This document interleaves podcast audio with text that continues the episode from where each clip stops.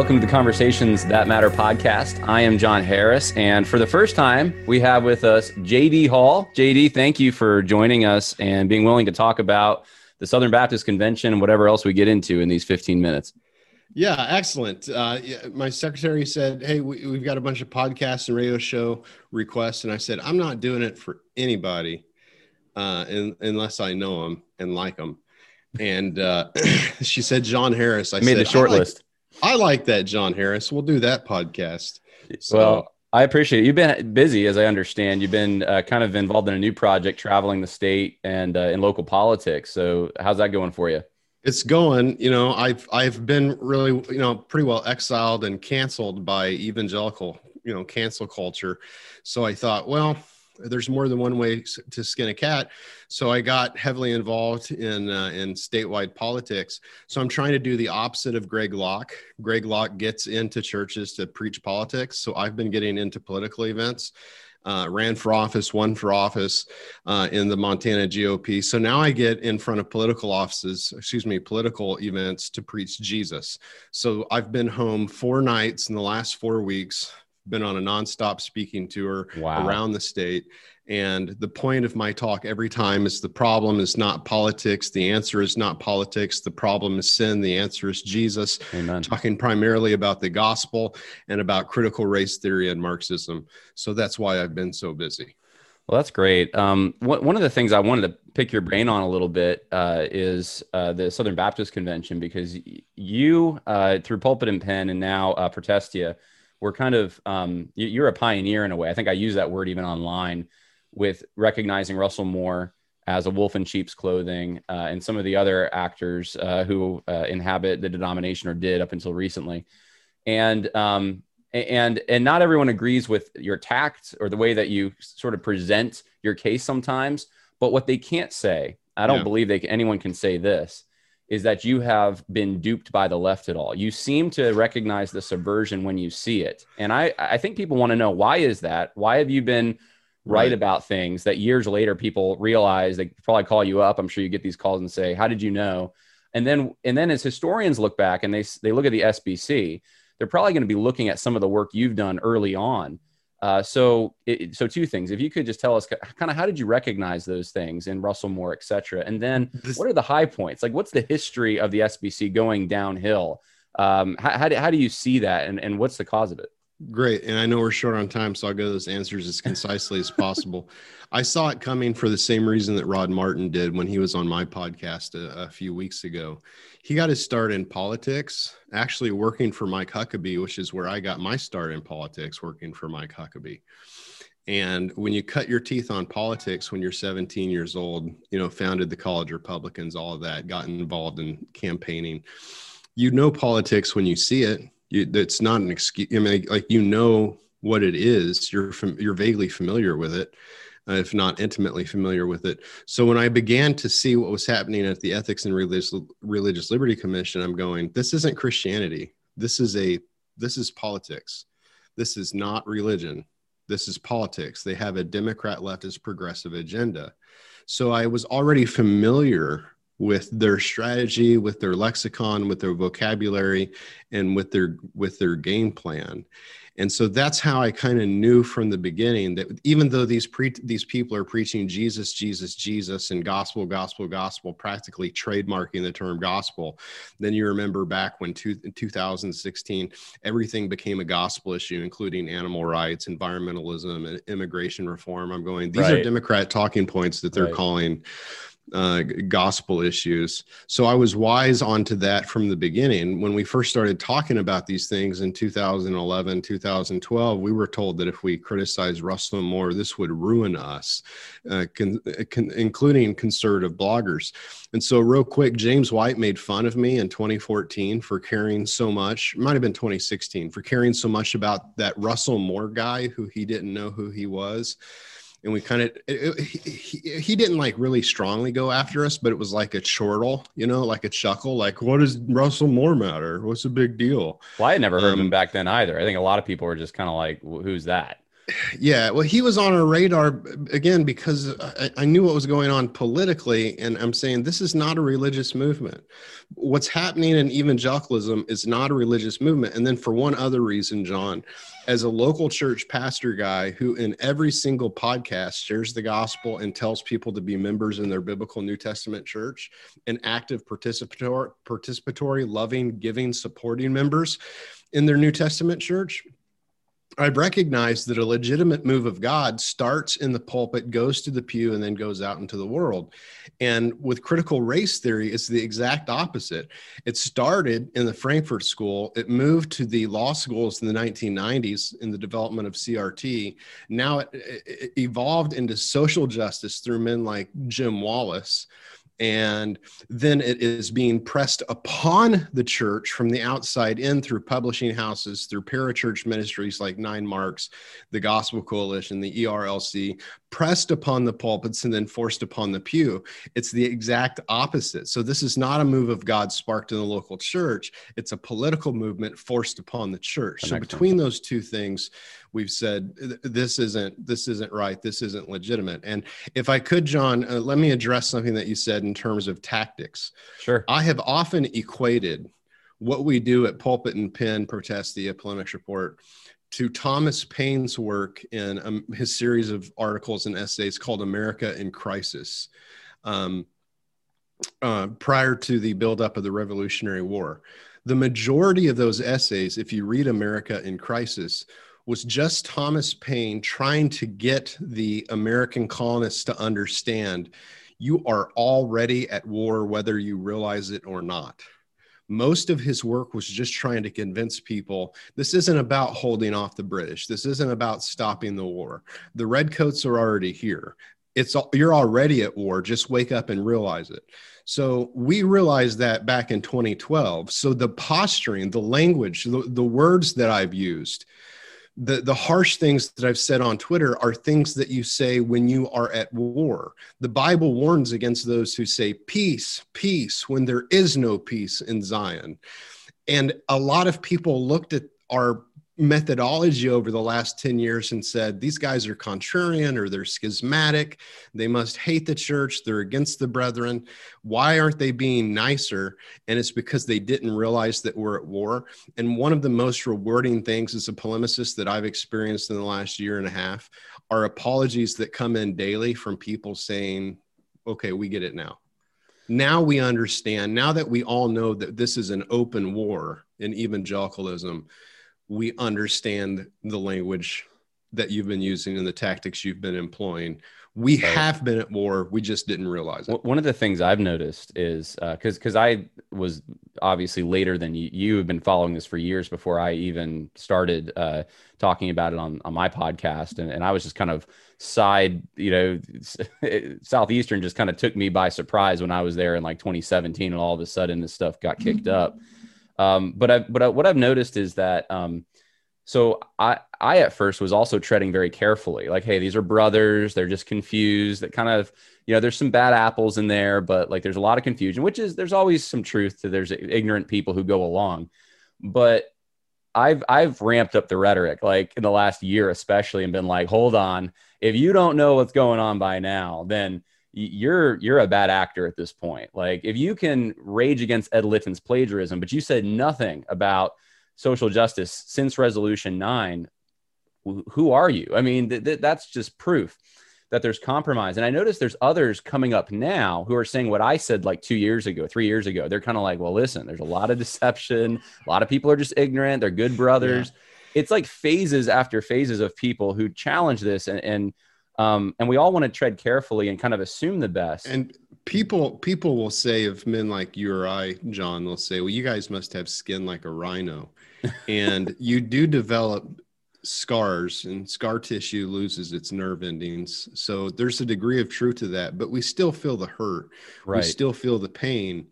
And you've been around long enough. You've survived one polemic cycle. A polemic cycle lasts three years. So that's what I'm describing. You have a name for it. Yeah, there's a okay. polemic cycle.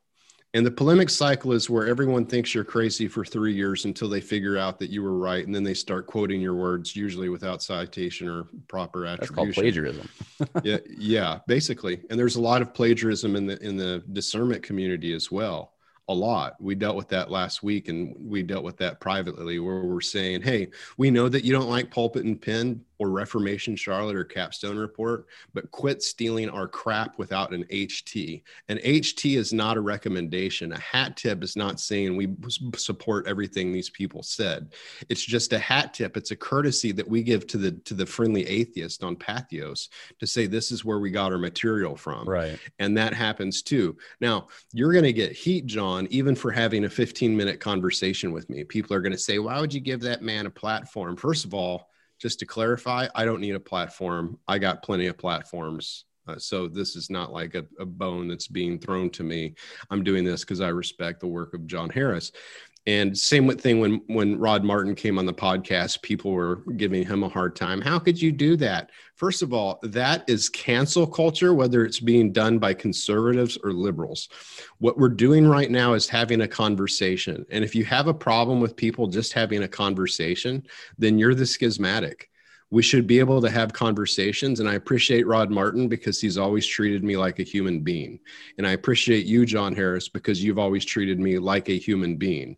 But for the record, I believe the only real interaction that you and I have ever had was when I reached out to you in the very beginning, you and AD Robles on the same day. And I said, if you go down this path you're going down, you're going to be blackballed blacklisted. I remember that. Punitively punished. Do you remember that that warning yeah, that you I, got from me? I, I do remember that. And I, I thought it, at the time, I think I, I thought, man, this this is probably true to some extent, but it sounds a little over the top. Like, and now I realized, oh my goodness, no, I've and I've gotten death threats. I've gotten all kinds of uh, stuff thrown my way. So um, there's a real evil out there that, and and these guys that are pushing this, they're not brothers and I can say that now definitively. They're not brothers who are pushing the social justice stuff.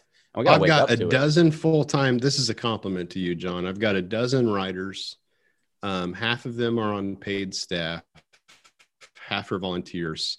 I have two full time secretaries. I have I have a lot of people that help me do what it is that I do.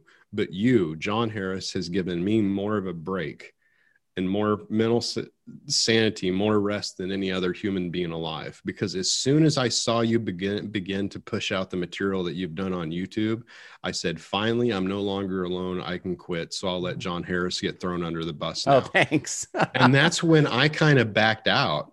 And I was like, we already left the SBC at this point. So it's like, not my farm, not my pig, not my problem. Right. I'll let John Harris deal with that. So, John, thank you for picking up that fight. well, you're welcome. And, and for fighting it. it so I don't have to, man. I can like focus on other stuff. Well, I'm where you were at that point, though. Now I'm kind of like, you know, kind of the kind of, you know, it's kind of let it let it wither uh, and, and start something else, or or be involved in your local church. That's kind of where I'm at.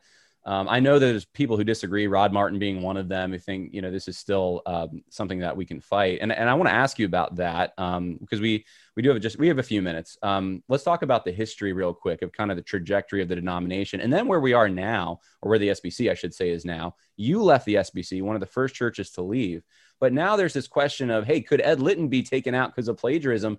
Is uh, conservative VP going to be the president, and, and this will will this turn everything around? So, what do you have to say to that? So, okay, good question. Can he be kicked out? And the answer is no, not really. There's not a means or mechanism that I'm aware of. And I talked to Rod about this. He's the expert. I'm not aware of a system in which there could be a recall vote. Okay. What's done is done.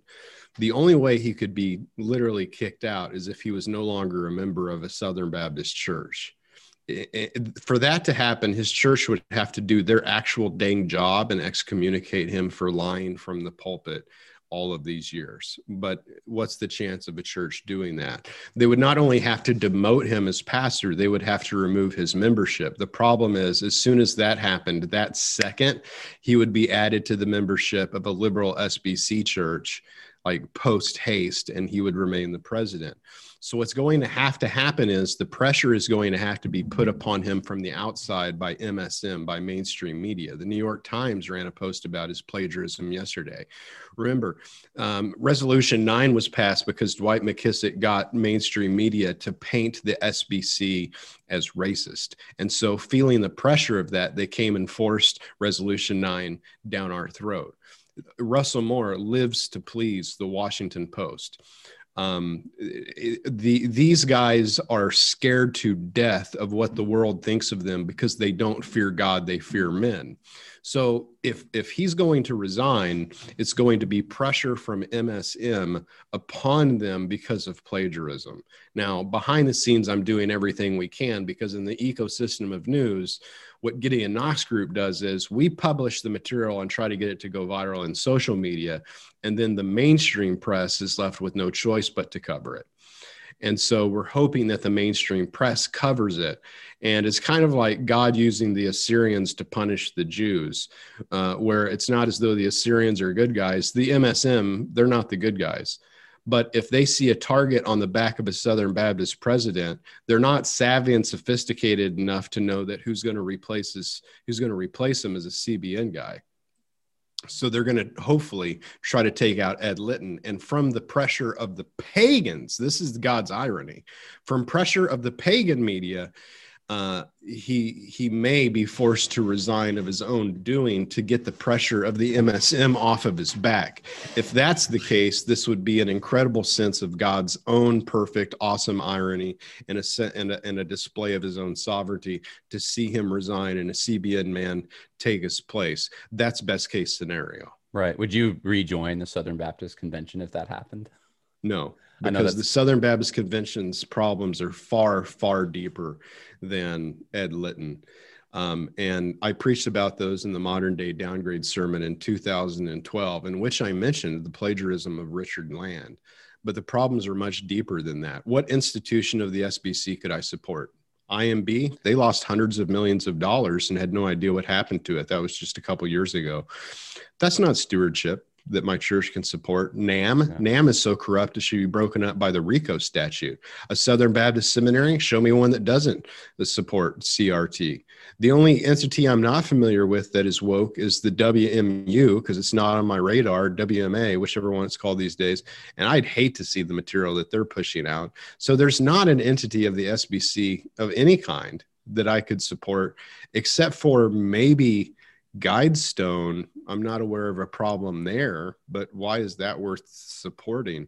So there's no way that I would rejoin the Southern Baptist Convention. It, it's it's a pig, and no matter how much lipstick you put on it, it's still a pig. So be an independent Baptist church, which every SBC church is independent, and cooperate with like-minded church to, churches to get missionaries out on the mission field. We don't need the CP.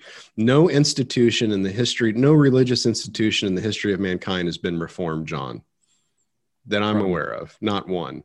The reformers tried to reform the Catholic Church, didn't work. The Puritans yeah. tried to purify the Church of England, didn't work. The conservative resurgence tried to reform the SBC, clearly didn't work. Well, I was going to say that's um, the one they all point to. That's they say, wait, hold on. The SBC was able to do it because of the way their denomination structured with. And so what happened was we had a because liberals' lies. J. Gresham Machen pointed out in his book Liberalism and Christianity. They all signed their name to the BF&M that they didn't agree with. You have institutions like SBU in Bolivar, Missouri, that are teaching that were teaching annihilationism and teaching contrary to the BF&M, but they all signed their name on the statement that they believe it. And then you have men like Albert Mohler, who were liberals until the wind shifted in the conservative resurgence. Then they became conservatives. Then they played a 30 year long game before doing everything possible to undermine the good yeah. work they did by pushing professors that are teaching essentially what is Marxism by a different name. So the question is did we win the conservative resurgence? I don't think so. Russell Fuller has the Mar- same view. Uh, uh, Martin, what's that? No, I was just saying Russell Fuller agrees with you. He's told me names of of uh, professors at seminaries who right now are, you know, like at Southeastern, who during the resurgence were on the liberal side, who are still teaching. Yeah, there are two streams of of Christian thought since since at least the Reformation. The first one is Puritanism. The second one is separatism. And like so, for example, uh, Spurgeon was not a Puritan. Spurgeon was a nonconformist and a separatist. Um, I, I, I would encourage people to take the stream of separatism rather than Puritanism, because the SBC is not a denomination, no matter how much they lie about it on in their Supreme Court briefs. It is not a church. Jesus did not die for the SBC. He's not coming back for the SBC. It's not a church. It's not like the Church of Corinth that no matter how bad it is, you got to stick with it. You are free to leave it. There is, I've, I, I have five children, one of them with a learning disability. I have a wife that is hardworking and needs love and attention. I have a church of 127 people that I have to minister to daily. Why would I put one more fight on my place to save an institution that is not one that was made by mm-hmm. God but made by men. I, I want to fight for institutions made by made by God, which is the family and the church. Yeah. Yeah, I, I, completely understand that. Last question. I think this will be helpful for people. Um, you, uh, historians are looking back and they're saying what happened to the SBC from 2010 to 2021.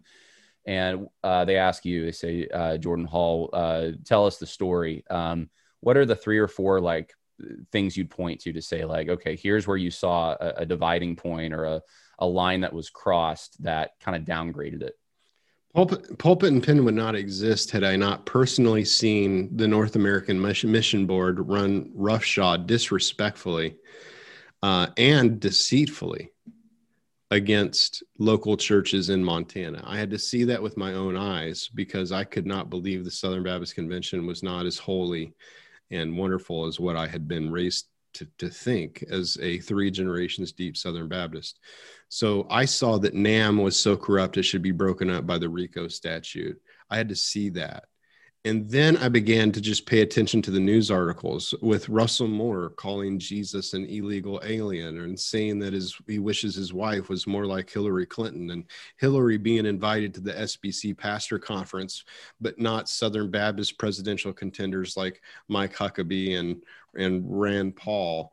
And so the second one would be all of the news stories that are just undeniable that we have essentially common terms running entities of the SBC. Another pivotal moment was reading the book that's now out of print, but you can still find it. If you if you need a PDF of it, send, send me an email, jd at pulpitandpen.org. I'll send it to you.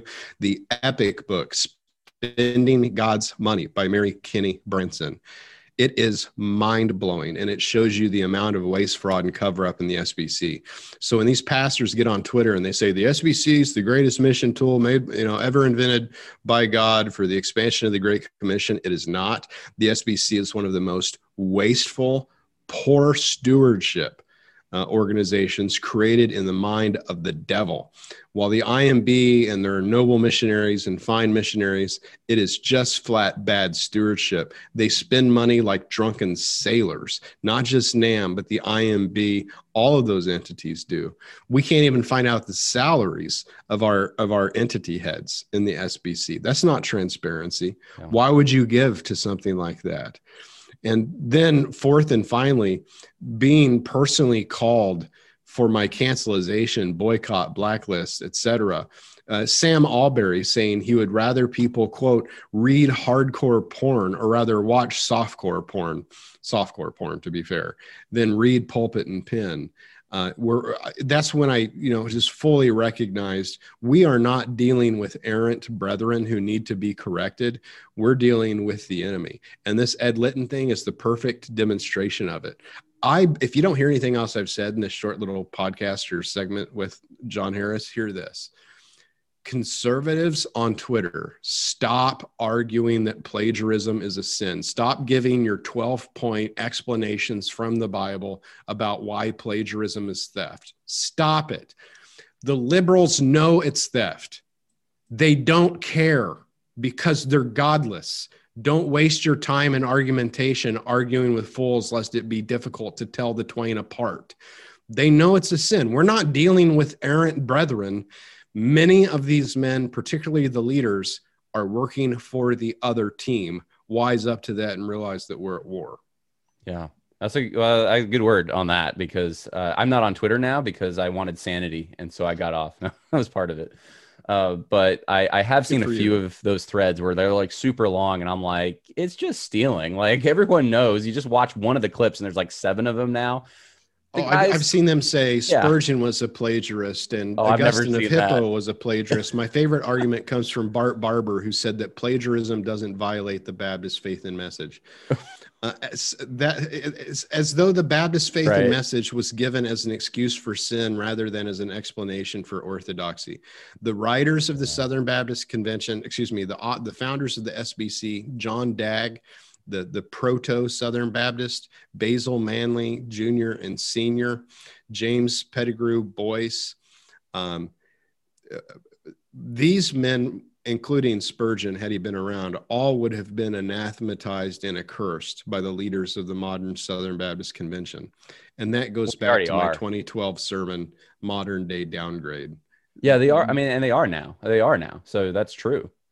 Well, on the race thing, yeah. Yeah. They're a bunch of slaveholding racist bigots. Right. But aren't we all? Yeah. So, well, I, I appreciate you giving me some of your time. I know um, people uh, have some some people have wanted me to do this to to have you on to talk about some of these things, and I just um uh, you know I'll tell this to everyone. I called you what a year ago, and I I don't I don't think I I don't know if I apologized. I can't remember, but I at least said, look, you were right about some things that I uh, didn't see, and I just want to give you credit for that. And I want to just say it again publicly here. Like I want to give you credit for being right about so many things that you, you sort of could tell the motivations of some of these guys based on their actions.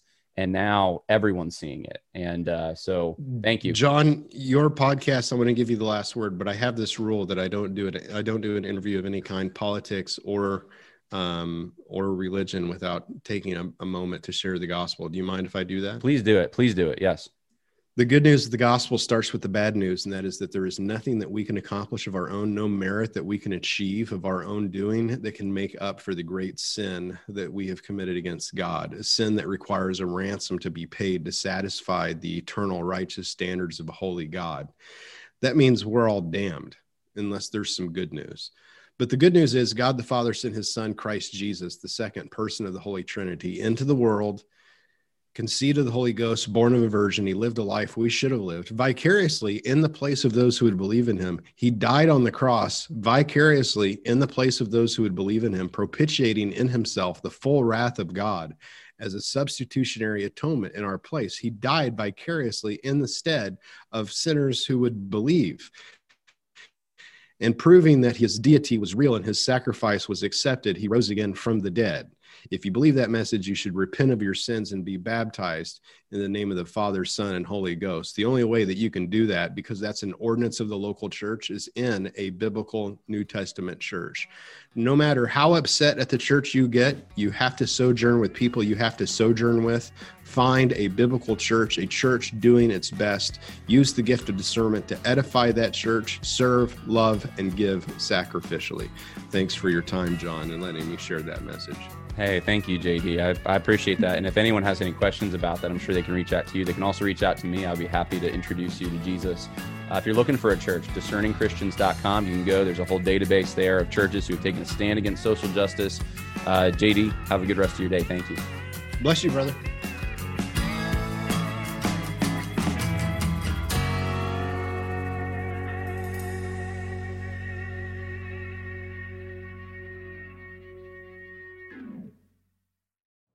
You know how to book flights and hotels. All you're missing is a tool to plan the travel experiences you'll have once you arrive. That's why you need Viator. Book guided tours, activities, excursions, and more in one place to make your trip truly unforgettable. Viator has over 300,000 travel experiences to choose from. Everything from simple tours to extreme adventures and all the niche, interesting stuff in between. So you can plan something that everyone you're traveling with will enjoy. Real traveler reviews give the inside scoop from people who've already been on the experiences you're considering. So you can plan with confidence. Free cancellation helps you plan for the unexpected, and 24 7 customer support means you can travel worry free. Download the Viator app now and use code Viator10 for 10% off your first booking in the app. Find travel experiences for you. Do more with Viator.